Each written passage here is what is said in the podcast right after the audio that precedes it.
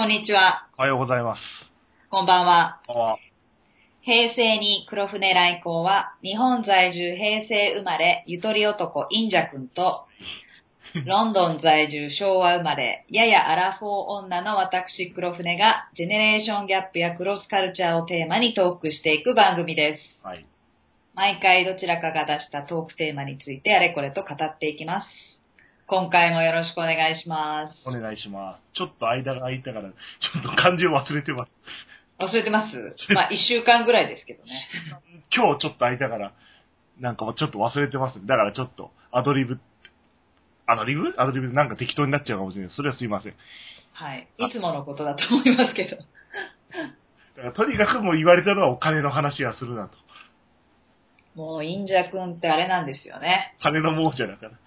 お金が欲しくてしょうがないんですよね。お金と女だったらお金が欲しいっていう。最悪ですね。はい。最悪ですね。はい。じゃあ今日はそんなお金トークはやめていただいて、はい。早速トークテーマ行きましょうか。今週はインジャ君からのお題について二人であれこれ語っていきたいと思います。まあちょっとお金に近くなっちゃうんですけど、結局お金なんですね。ヒカキンのはい。メインビジネスが YouTuber じゃなくなってきてる。ヒカキンの、何ですか？メインの仕事が YouTuber じゃなくなってきてる。ヒカキンを知らない人のために説明してください。10秒で。10秒。ヒカキンっていう YouTube に顔を出して物を紹介したり、パフォーマンスをして、それでお金を儲けてる人です。YouTuber です。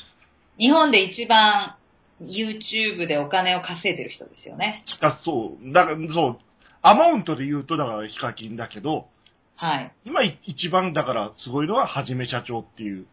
はじめ社長っていうのがトップ1、2を争っている YouTuber ですね。YouTuber です。YouTube はい。でも結構、アメリカとかイギリスにもいいますよね、でも。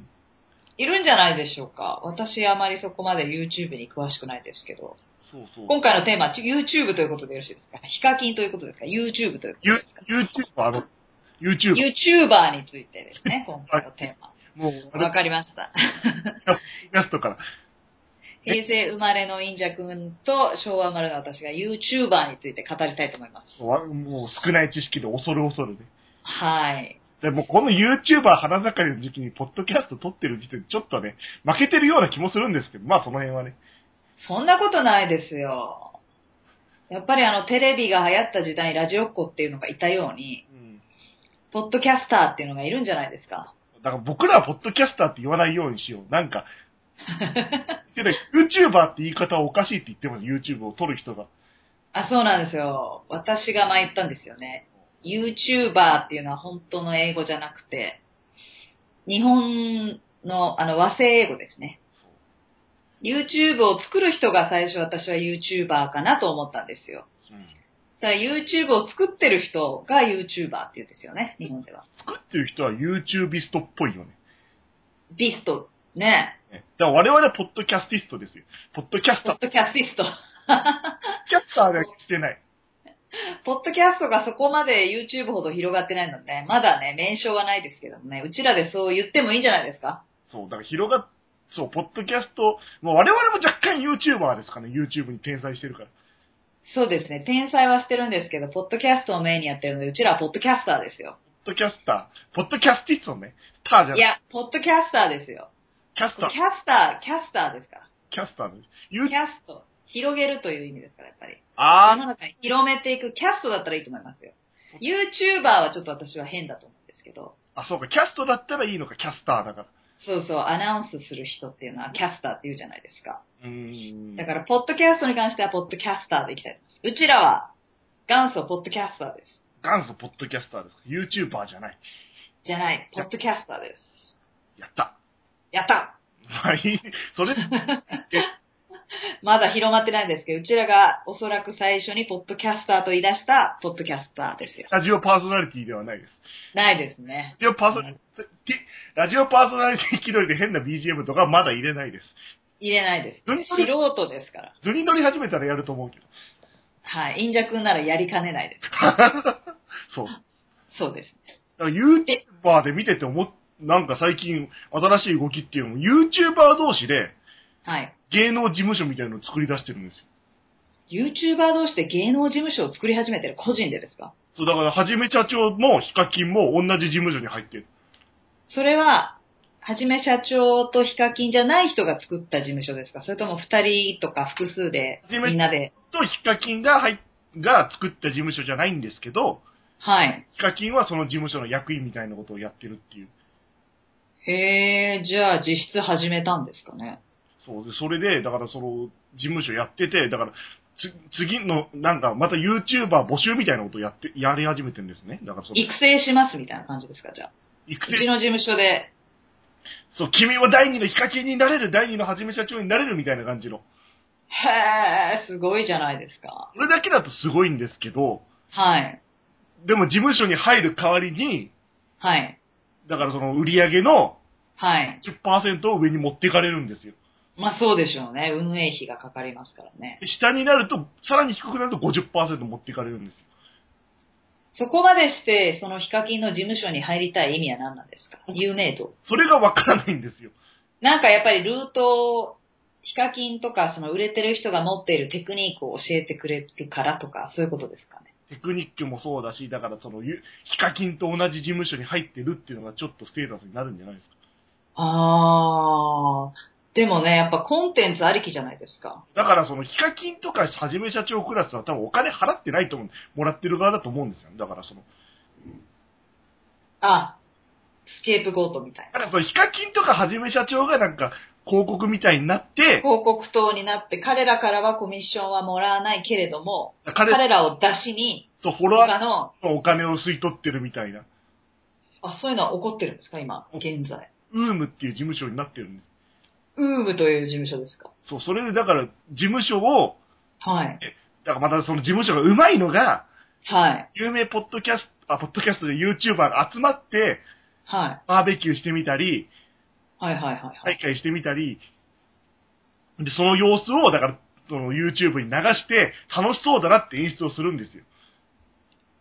へー。だから、君も入ってみないみたいな感じで。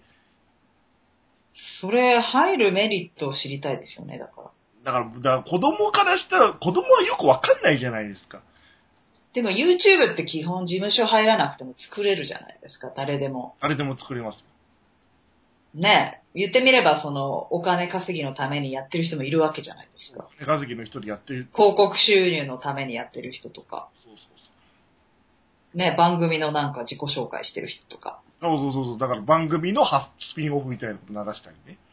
うんねだから、事務所に入る意味もわからないし、え。うん。それなんかアコギだなと思って、アコギ。アコギって言っちゃったけど、アコギって何でしたっけ？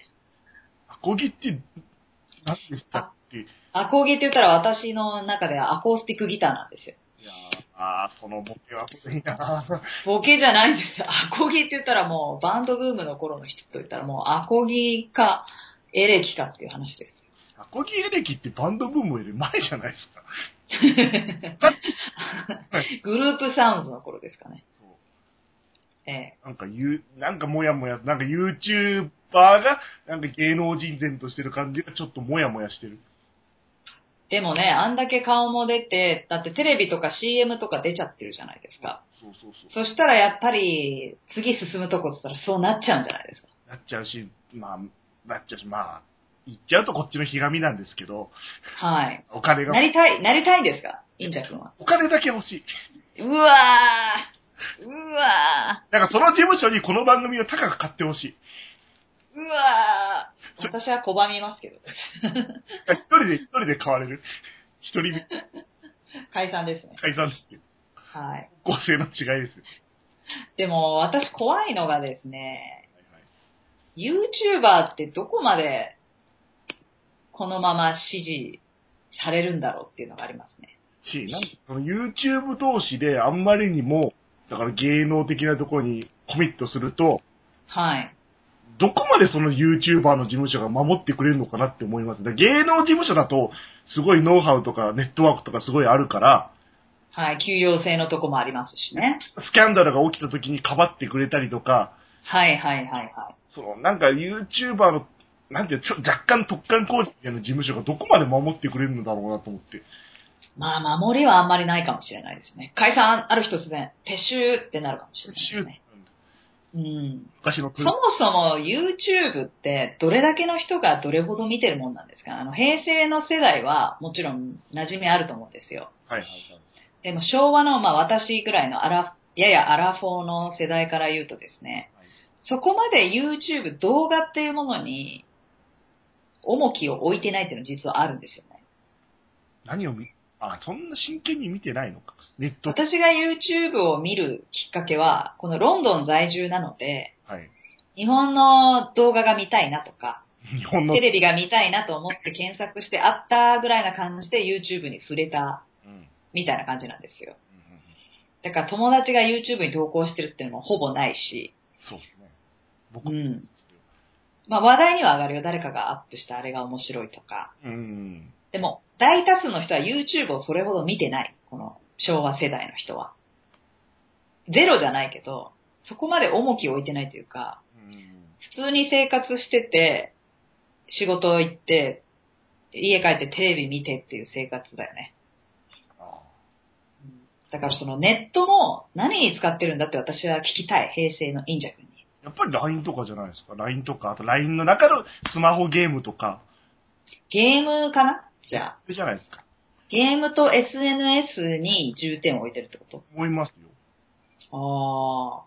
私あんまりゲームの良さがわかんないので正直ネットから離れろって言われたら平気でできるんですよ。あたまに山奥とかに、あの、旅行に行ってネットとかが繋がらないとこ行くとすごい快適でしょうがない。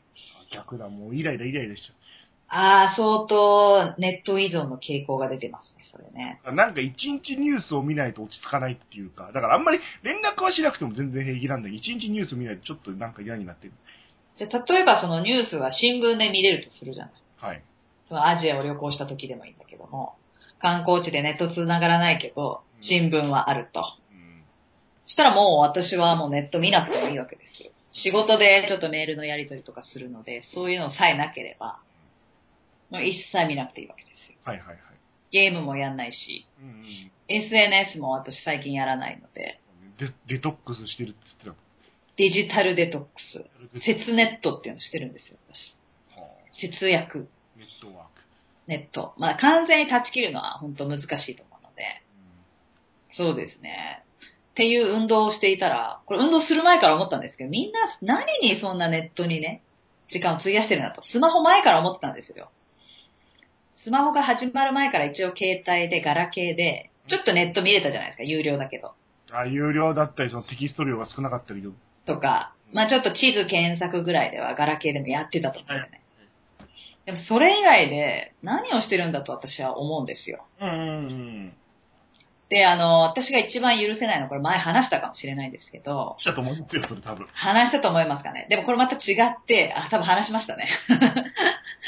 だその場にいるのに携帯をいじってる人がよくわかんないんですよ。あの、普通フェイスの状態で、魂のコミュニケーションしない他人とコミュニケーション取ってるのが許せないって話ですよ。まあそれもそうなんですけど、例えば家族とかと一緒にいるのに、一人スマホしてる人いるわけですよ。はいはいはい。あと、例えば、社交パーティーに行った時に、社交パーティーなんて行きませんけど、普通のパーティーに行った時に、まあ半分以上知らない人がいるとしますよね。うん。で、知ってる人が、例えばトイレとかに立っちゃったとしたら、自分一人になっちゃうと。うん。そしたら知らない人に話しかければいいのに、なんかスマホをいじってるふりをするのか、しいじってるのかわかんないですけど、なんか自分の世界で忙しいふりをするシャイな人。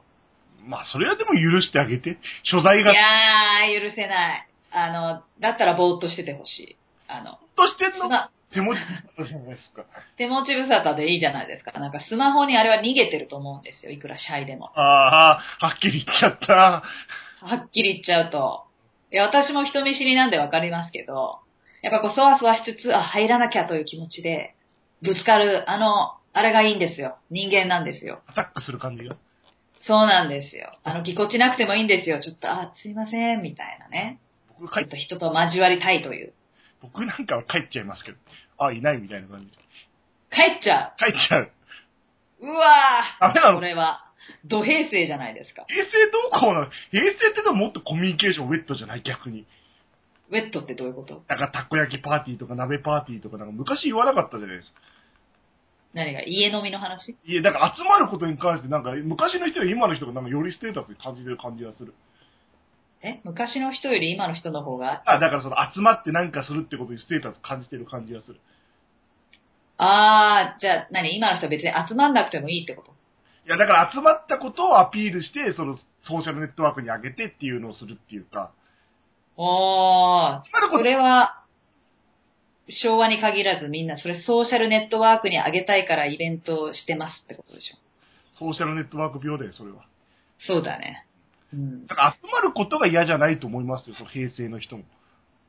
あそうだね。集まるのは嫌じゃないけど、初めての人と面と向かって話すのが怖い人は一般的に日本人に多いと思ああ、やっぱその、僕逆に初めての方が楽だなって思っちゃう。ね、それもあるよね。う。なんかもう、深く付き合うと、なんか、なんていう、パーソナル、パーソナルの、なんていう、パーソナルのゾーンが、パーソナルのゾーンが、パーソナルゾーンが、だからお互い分かる感じでの付き合いだったら長く付き合えるなって思うけど、なんか極端に違う人いるじゃないですか。いますよ。だって初対面だから分かんないですよね。どういうゾーンの人。は、だから一応初対面用の会話どっちもするんだけど、3回目、4回目会った時に、あ、全然違うなって思った時が一番辛い。あ、この人とは合わないなと思った瞬間？そうそう。だから僕はここまでしか話すつもりがないのに、乗りうん、簡単に飛び越えてなんか、あずけずけ、土足で、かと思って、心を、全然本当にいくらあっても全然心開かないなって人とか、あー、だからいるよね。だから最初が一番楽だなって思っちゃう、僕ら。だからこっちのこともそんな真剣に話さなくていいし。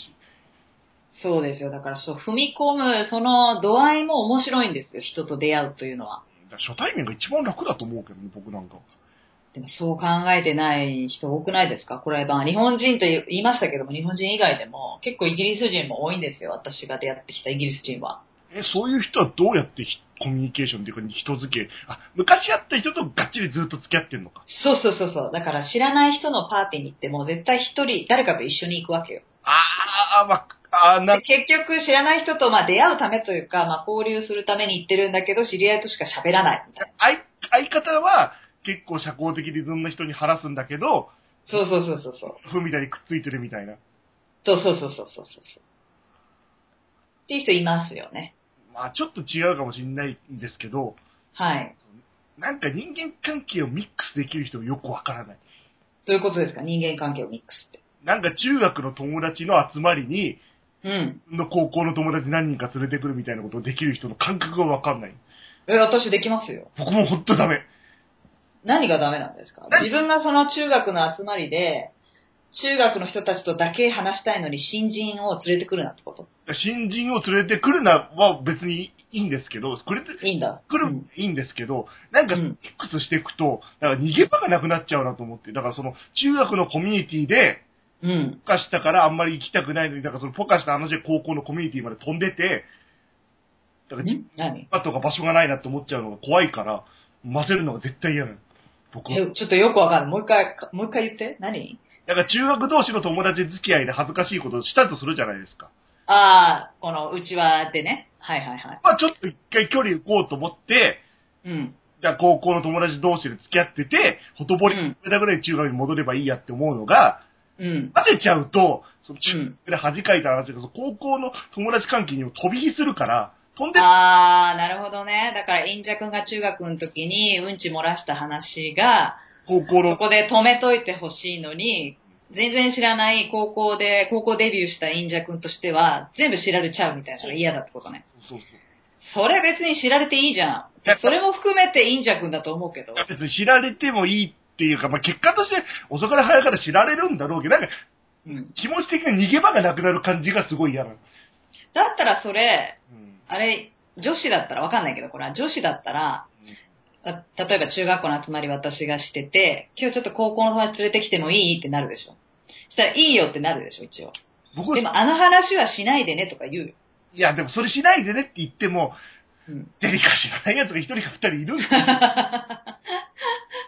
すよ。したら言うなって言ったじゃんかよって目の前で言うけどね。あと友達紹介したがる人も僕ダメもどういうこと？う。え、なんかその、会うと思って合わせてみたみたいな感じの。ああ、でもあれ半分わかるよ、私は。あっちも気まずいし、こっちも気まずいし、みたいな。あ、気まずいのかな？どうなのそれ？とにか気まずくなるの？く、がっちりあったら別にまあ良かったなって思うんだけど、うん。まあね、合わない場合もあるよ。間に合う、間に立ってる人の、なんていうの、その、ものの見方が浅い人みたいな感じになる。どうだろうね。なんかずーっと知ってる知り合いの友達だったら気が合いそうな気がもするけど、そうじゃない人もいるかもしれないよねちょ。っと人間関係をその、ミックス、ジャンクにしたりとか、 complicative にあんまりしたくないから。ジャンクにしたい理由は何かというと、大人になると会える日が限られてるわけよ、忙しくて。まあ仕事してるし、あと家族もいたりしたりするとね。自分の時間とか友達の時間ってだんだん限られてくるわけ。それなのに別々に会おうとしてるとめんどくさくなっちゃうわけ。もうみんなさ、一緒に会おうってなっちゃうわけよ。あ、それでもなんかでもその、そ、A、A 同士の話と B 同士の話と C 同士の話、あ、それはメールですんのか。でも何もしないもう、あの会うことが大事なんだ。ーえ？会うことが大事なんだ。どういう？そう、まあ、例えば A、A グループと、まあ、今度飲もうよって話をしたとするよね。あ、いいよってなって決まって、あ、この子とも飲もうよって話してたんだとするじうん。ゃん。さあ、あ、一緒に飲んじゃうみたいになっちゃうわけよ。なんか合いそうだし、絶対。合いそうだし、だかうん。らもちろんその B の人とも、個人的に話したいこともあったら、もちろん B だけとも会うけども、それもあって、あ、A さんとも合わせてもいいかもなと思って、一応聞くよ B さんにも。ああ。で、どう？って言って。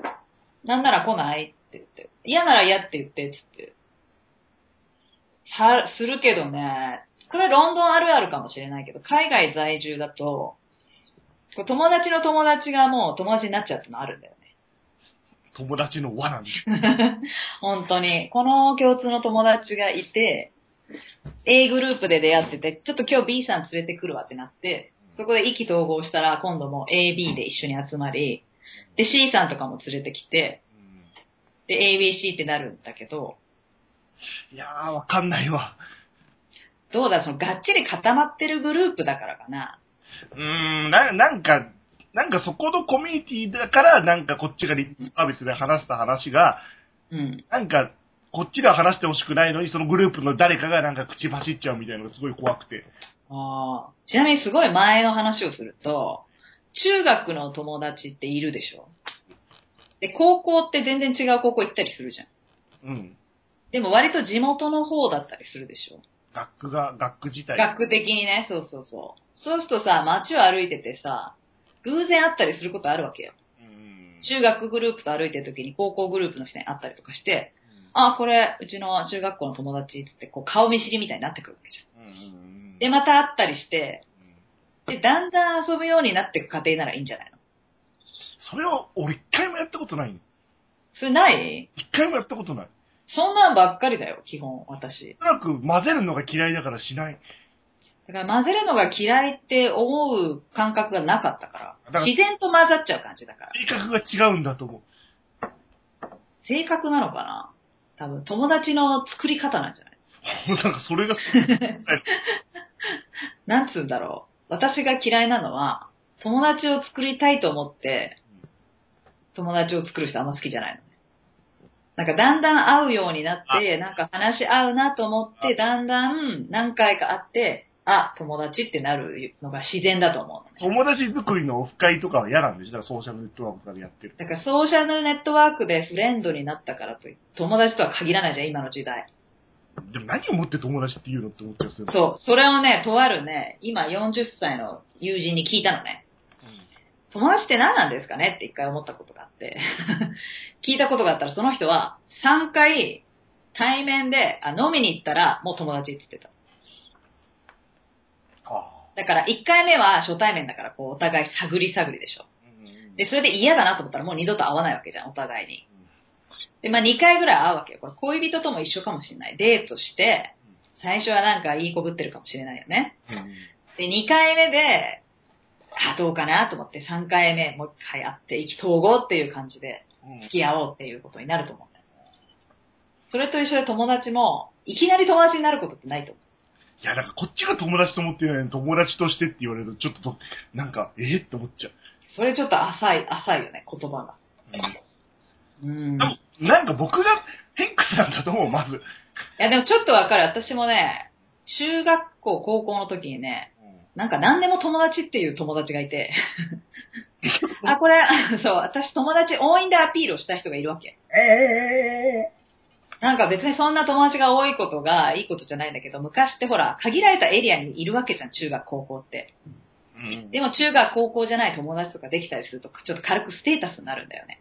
東京に友達が多いみたいな言う感じ。そうそうそう、俺の縄割りに俺を知ってる奴がいっぱいいるみたいな感じで、なんか何でも、あ、友達、友達、友達が言ってたんだけどさ、あ、俺の友達がって言いたがる人がいっぱいいて、いっぱいじゃないけど、いたのね、メディアクリエイターみたいな人なんですそうよ。そうそうそう、なんだよ、ハイパーメディアクリエイターってみたいな人がいて、だから友達を、と呼びたい人が嫌なのかもね。いやなんかでも友達って言ってる割には、うん。その人が大変な時真剣になんか何にもしないなって思っちゃう。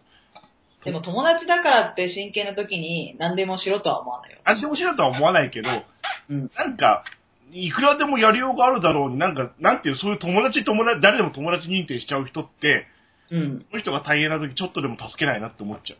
頑張れぐらいのことしか言わないっていうかさ、まあでもそれはちょっと別問題だね。内容によってで。あ、内容にはよるんだけど、うん。あなたしかできないことだよって言える中にもよるじゃん。いや、いや、そういう、なんか本当に深刻だったり、その個人の問題じゃなくて、ちょっとした人間関係のトラブルみたいので、うん。友達たくさんいるや野郎が、うん。間入るとか、うん。話聞いてやれば済む問題なのに、なんか話聞くのが嫌だったりとか、間に入って自分あ責められるのが、なんかそういう、上辺の友達。負担は持ちたくないんだなって感じが、伝わる感じがすごいや、友達認定をたくさんする人って。友達というステータスが欲しくて、けど負担は何もしない感じがちょっと嫌な。上辺だね、それ。そこに愛はあるのかっていう話です。なんか番組のテーマみたいになってきて 毎回これどっかでぶちぶち込んでますね、これ。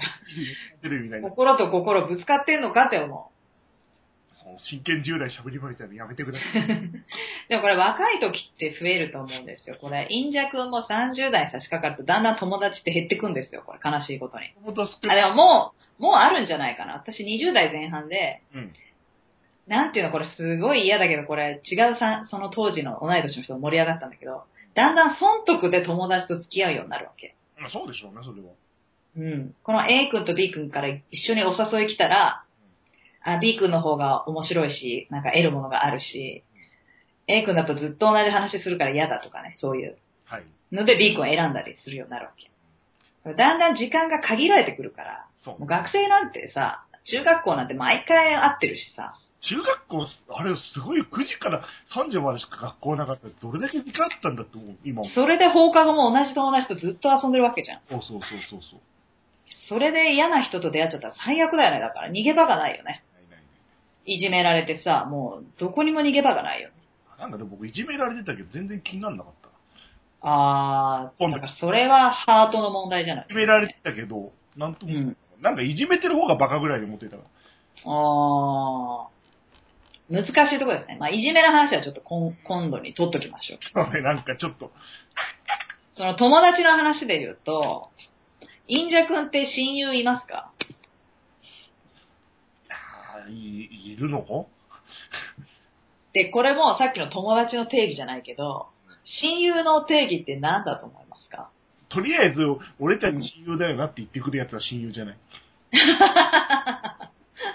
お前らさんだろって思っちゃう。いましたか？いましたよ。俺たちって親友だよな。俺たち親友だからさって飲み屋で第三者に言われたら一番頭にくるから。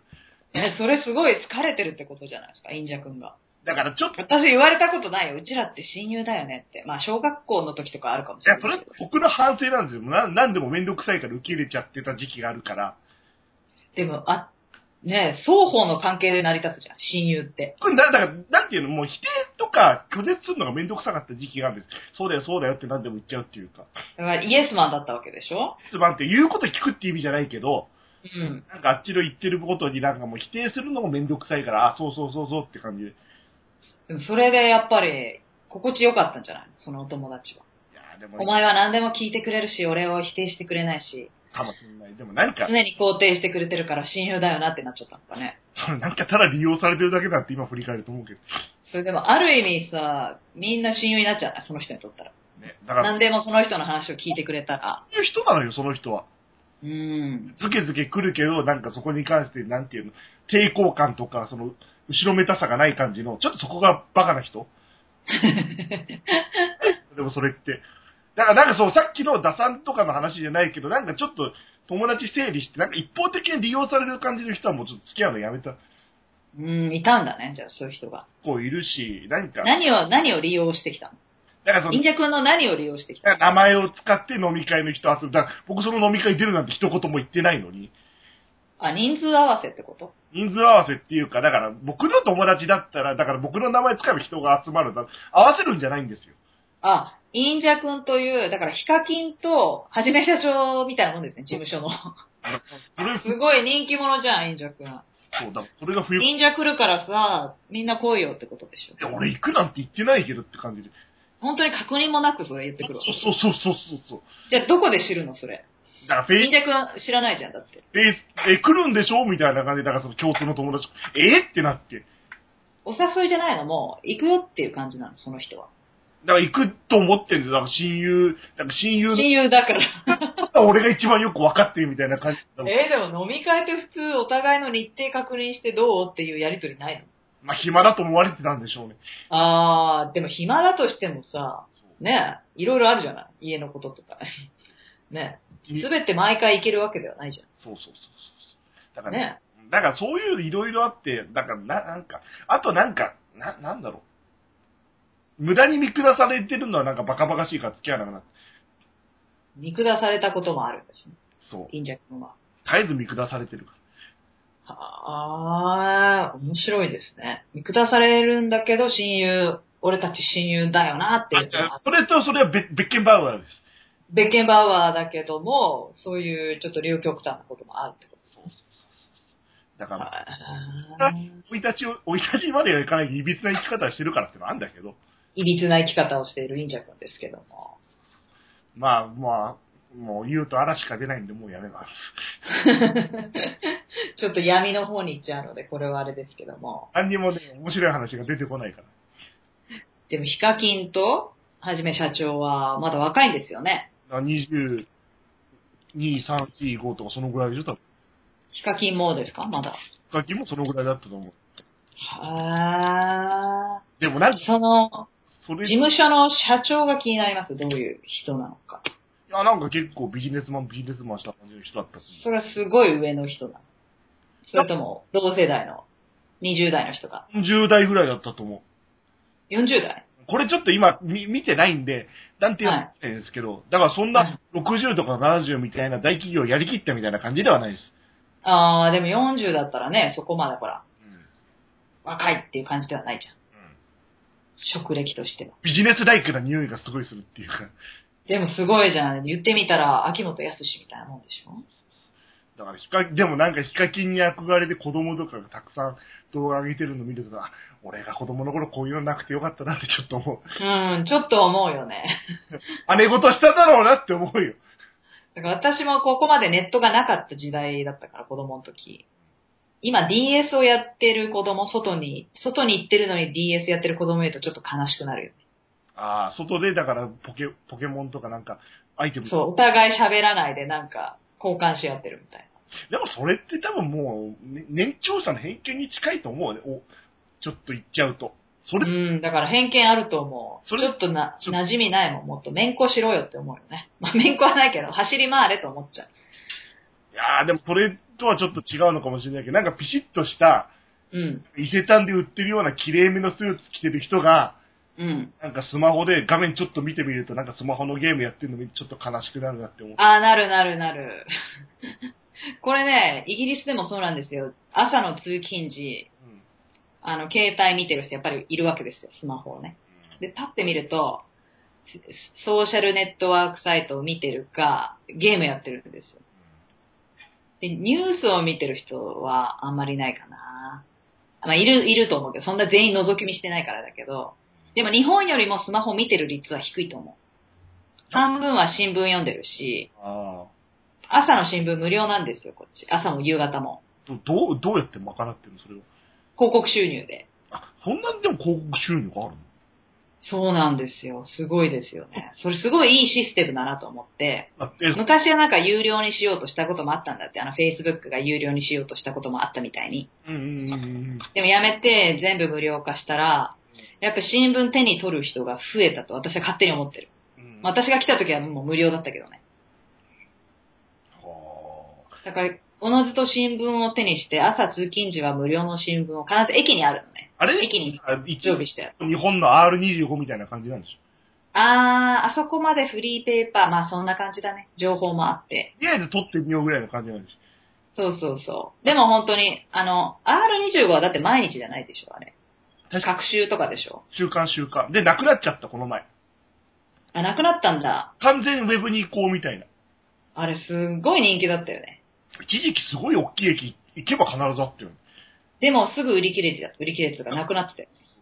みんな面白いって言って。そうそう。あれカラーとかだよね。こっちは日々毎日、まあ月金だけどね。日々のニュースが載ってるから、フレッシュなネタがあるわけよ。ロイヤルファミリーのなんとかが生まれただの。土日はないんだ。土日はないね。うーん。だから日本のあの、シャーロットの、猿山のシャーロットの話も出てたし、でもちょっとゴシップは多いのはあるんだけど、それはなんだ、広告が日本の新聞より量が多いの？多いかもね。だから一どうだ広告多分たくさん多いんだろうね、だから。うん。広告収入で賄ってるからね。だからでも日本の新聞で広告見てて思うのが、うん。なんか広告の質が変わったなって思う、この10年ぐらいで。広告新聞読んでますか？インジャ君。読んでます、読んでます。どうですか？どう変わったんですか？広告の質は。昔はもっと硬い企業と広告ばっかりだったのが、はいはいは精力剤とか、い。はいはいはい。宗教の宣伝みたいな、はいはいはい。スポーツ新聞でしか見なかったような広告が、あー、そういうメジャーな新聞にも出てきてるから、そうですよね。だって Facebook は広告出してましたもん。新聞に。びっくりしちゃった。マジっすか？その、こっちのフリーの新聞に。Facebook。え？って思っちゃっだから多分新聞の広告の単価が下がってんだと思うんですよ。ネットだったり、ネットのその、上た。がり。あーでしょうね。昔はね、この一マスで何十万円みたいなのありましたもんね。だからなんかちょっとスポーツ新聞と変わんなくなってきてるなって思う。あー、広告収入がないとね、出版は厳しいって言いますよね。ウェブ漫画とか今すごいけど、どう賄ってんのかなって思う単行本を買ってもらうために、な。無料でちょっと読ませて。だから雑誌もすごい売り上げ下がってるもんね、今。かなり下がってますよ。私出版を目指してるものとしては、ちょっと今いくつか出版業界とコンタクトを取ってるんですけど、はいはいはい。いやー、業界厳しいですねっていつも言われる。だからジャンプなんか全盛期の半分ぐらいになってるもん。悲しいよね、あの、昔から読んでたのがもう廃刊になると、うんなんかね、わかる時代とともにね、淘汰されるんだけども、ちょっと悲しいよね。アゲハ、アゲハみたいのがなんかなくなったもんね、この前。え、アギャルの？アゲハ？アゲハがなくなったもん、確か。あ、なんか、ちらっとニュース見た気がする。だってほら、私の時代、あの、ギャルの時代なんで、ギャングロの？ギャングロの時で、メンズエッグなくなった時大きなニュースになってたもんね。だで、ちょっとね、私はギャルじゃなかったけども、ちょっと干渉に浸ったよね。かん、かん、ああ、一つ、だって、一つの、そうだよね、もう、メンズエッグなんて誰も読まないよね。って言って。そりゃそういう流れになるわと思ったけど。いや、やっぱり来ました。僕もちょっと思ったけど、小室が捕まった時、やっぱり、あーって思いました。あー、あれすごいショックだったよね。ちなみに私も今でも怒ってるんで、怒ってる？小室に。怒ってるんで、カラオケの印税ではあいつに貢献しないと思って、うん。歌わないあの、そう、自分で自力で頑張ってほしいってサポートしてる。わかる可愛い子には旅をさせろじゃないけども。安室奈美恵も小室作曲は歌わないぞっていう。歌わない。もうあの人はもう捕まる前からそうしてたけど。本当だよ、方向性の違いで。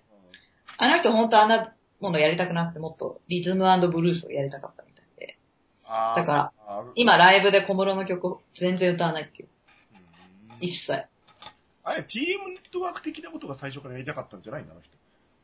TM の流れであの人ダンスミュージックをやりたくて、あの、ジャングルっていうのを日本で初めてやった人なんだけど、まだマザとしてやってるやつですよ。そうそうそう、あれね、みんなやりたいって言ってるミュージシャンいたんだけど、なかなか手出せず、多分構想を練ってる時に小室にやられちゃって、ジェラシーを抱いていた人を私知ってるバンドで、やられたってね、雑誌で語ってた。ネームバリューで一気にやったからね、やっちゃったし、売れちゃったじゃん。だから、そうそう。だから彼は企画力もあるし、プロデュース力もあるから自力でいけたのに、ちょっとね、女と金にやられてしまったからね。あとちょっとタイミングを見逃したっていうか、いろいろ。うん。なんていうの小室プロデュース的なものから降りて、また自分の足で歩き出すタイミングが悪かったっていうか、え、それ捕まる前の話？捕まる前だ小室プロデュース的なことを切り替えてやる前に、なんか、うんツンク、モームスとかガーンって来ちゃったから、朝ヤン系が、はいはいはいはい。一気に影薄くなっちゃったな、みたいな。いやでもブイブイ言わせたでしょ、ずいぶん。いや、でも2000年ぐらいが急にガーンと落ちてるから、売り上げが。うん。あれはなんでだろうね。いや、捕まったらもっと後でしょ、だって。でも多分飽きたっていうのが一番あると思う、それは。ああ、本人の中で。本人っていうか、聞いてる側があんまりにも言ああ、ってるから、なるほどね。最初は物新しくて聞いてたけどってこと。し、小室ブランドも強かったけども、だって、一なんかチャートが1位から5位まで小室系みたいなこともあったでしょ、あったよ。そこまで行くと、だから今 AKB 生んだりしてたら多分同じ感覚があったんだと思う、それは。うん。だから、ツンクからアイドルブームが来たんじゃない？そのモームスから。だからそれ、今 AKB に生んだり来てるのに、と、だから同じっていうか、うん。二人でも行き過ぎたせいで、だから才能があるのはわかるんだけど、うん。もういいよって感覚に多分周りがなったんだと思う。だから AKB も怖いよね。いつ、がまだ私の中では続いてる方なんだけど、でも AKB の場合だと下支えが違うからね、だからその握手券とか、でももういいだろうって思わない？まだみんなそんな崇拝してるのって思う。ししてないでしょ、みんなそんなに。いえー、でもファンを考えてるファンだよ。や、ファンの人数が違うもん、小室プロデュースを買って出そうと。あ、断然小室層の方が勝ってたってこと？あだからさ、多分、じファンの事実、実際の数が多分10対1ぐらいなんじゃないの？だから。え小室の方が多かったって多かった。だからその、あー、だから CD を買ってた時代だからね。し、だから、10対1だったとして、小室の層はだから10の人が広く買うんだけど、うん。AKB だと1の人からどれだけお金取れるかみたいになってるから。そうなんだよね。だからそこがちょっとがめつい感があるよね。だから、でもそれでもお金がどんどんどんどん入ってるから、でもそれも新しいテクニックじゃない？一人が4、5枚買うという時代になったわけでしょ。だからもう CD の方がメインじゃなくなっちゃったっていうか、うん。でも自然な流れだよね。ここまで YouTube とかさ。あ今なんかすごい、アワ、アワとか、なね、あの、音楽、うん音楽サービスとかも結構 CM こっちでも流れてますからね。あと動画サービス？動画サービス。あの、フルっていうのがすごいんでしょ？だから日テレが今、あの、今資本提供してるからね、今。うん。日テレの番オンデマンドで動画を配信っていうのが。日テレが一週間早く番組流したりとかしてる。フルで。へだから日本版は日テレがその株主になってるから。ー。あ、そうなんだ。日テレなんだ。いや、あれいいよね。海外ドラマとかもすごい見放題なんでしょ。一回も見たことないからわかんない。500円でこのぐらい見れますもちろんプランいっぱいあるんだろうけど、貧乏症だからね、有料放送とかね、入んないの。なんか有料放送入っちゃうと見なきゃって凶悪概念で何本も何本も見ちゃって時間がなくなっちゃうから。まあわかりますよ。だから私もあえて入らないんです。なんかテレビっ子になっちゃいそうだからさ。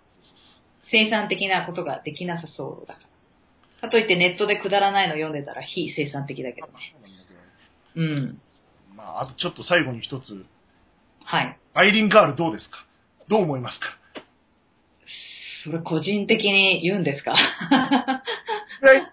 どう、どう、どう思いますかっていう。思わ、何にもコメントしたくなったらコメントしたくないでいいですけあ、YouTuber のつながりということでですね。YouTuber すいません。あの、テーマがそれたらどうしようと思ったんですけど。なるほどね。ど。いいですよ。めちゃくちゃにディスってもいいです。僕の責任。いや、バイリンガールもすごい YouTuber じゃないですか。そうおそらく。そうでもその事務所には入ってない。だからさっきの言ったヒカキンとかの。オファーかかってんじゃないですか。かかってはいるでしょ。でも多分、思うところがあるんじゃないですか。うん。まあ、その、バイリンガールの内容としては私は大反対ですけどね。あの、というと。というと、結局会話の一部分を切り取って、まあ、ダイアログ形式でやってるわけですよね。古典的言っちゃ古典的です。え古典的なんですよ、そうそう。だから反対というか古典的だなっていうのがあって、その古典を YouTube で再現して、華やかになり売れたのがあると思うんですけど、あだから彼女の手段としてはいいんじゃないですか。この時代にマッチして、で、彼女のビジュアルもあり、顔出しをして、いい発音で、フレーズを言うというだけのことなので、私の中では、私英会話講師やってますけども、至って古典的なこと。それが本に書いてあるか、本のフレーズ集なのか、YouTube なのかの違いなので、なんとも思いませんね。まあ出たなっていう感じです。あの、こういう古典的な勉強法に異を唱えてる黒船京子なんですよ。そう。そういう本を書いて、今いろいろ。書いて、あの、来週には Kindle で発売して、うまくいけば、紙の、この時代ですけれども、紙の出版社と、マジっすか？はい、契約を結び、話はしてるんですよ、今。それは、どう売り出すかで今話して、ポシャるかもしれませんけど。それはジャパニーズの出版社だよ。それとも、ジャパニーズの出版社ですよ。おおなので、もし書店に黒船京子という本があったら私ですので、出版されてないのに宣伝してますけどね、今。宣伝の宣伝をしちゃってますけども。あその出店の人聞いてたら、バイリンガードを隣に置いてください。ああ、それでね、黒船がディスってたやつだとか思われてね。帯にバイリンガードを買うなって書いてあっ 一番やっちゃいけないあれですね。私、あの、自分のマーケティング方法として人の悪口を言って売るというのは一番嫌いなやつなんですけど、た。プシコーラみたいな感じでした。やっぱりね、人のこの他者には負けないっていうのはまだいいんだけども、他者のこういうとこは良くないとか書くと、その人も売れなくなるね。あれなんか、すごい印象に残るコカ・コーラとペプシコーラの CM で、あなんか、子供が缶の上に乗って、コーラの、などっちだったか忘れたんですけど、どっちかいはいはい。A の缶、缶を持ってるんですよ。はいはいはいはい。で、だからその B の自動販売機を見て、そうん買いたいから A を足場にして B の自動販売機のコーラがあって B を飲む。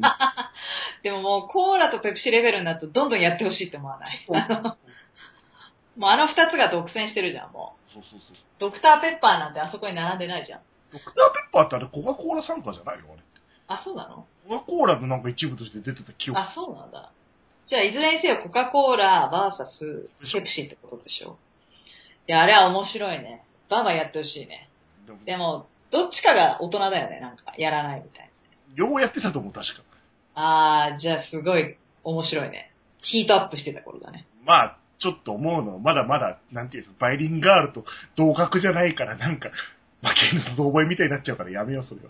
いやだから、何かをやり始めるのは自由なので、それについて私は否定はしませんけども、英会話を上手くなりたいという手段の一つですよね。あの、だからバイリンガールで上手くなる人もいるかもしれないし、やっぱりこういうフレーズ集だけ読んでても上手くならないっていう人は私のところに来るし、うんそれぞれいいと思うんですよ。あの、否定はしません。すみません。大反対とか言いましたけど、私の教え方とは違うという意味での大反対ですね。私は違いますけどって意味です。そうです、そうです。人それぞれあるので、だから面白いですよ。TK さんもいて、TK さんっていうのもなんですけど、小室もいて、つんくもいて、小林武史と。誰ですか？あ、小林武史とか、あと、その秋元康とか、プロ、プロデューサーというくくりだけども、いろんなプロデューススタイルが違うでしょ。あと、パフュームをプロデュースしてるあの、中田、奥田民生。中田カウスじゃなくて誰でしたっけ？カウス 中田、中田康弘でしたっ安、安坂でしたっけ ?4 文字ダメなんですよ。私4文字覚えられない。3文字だよ、中田カウスは。中田カウスは大丈夫なんですよ。中田隆弘中田、や、中田や、もうこっちも忘れちゃう。中田、だからすごいなと思いますよ。だからそれぞれが。いや、もうでもあとなんかバイリンガールになると参考にならないなって思っちゃう。あ、じゃあそれはインジャ君の読者としての意見を聞きましょうよ。私は作る側なので、読者側の意見。完どうですか？あなんかもう、今言って、もう大丈夫ですか？言って。大丈夫です。はい。もう話が続いたんで。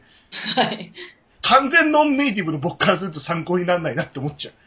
ちなみにここまで喋りましたけど、バイリンガール知らない人のためにちょっと説明入れといてください。何ですか？バイリンガールってしググってください。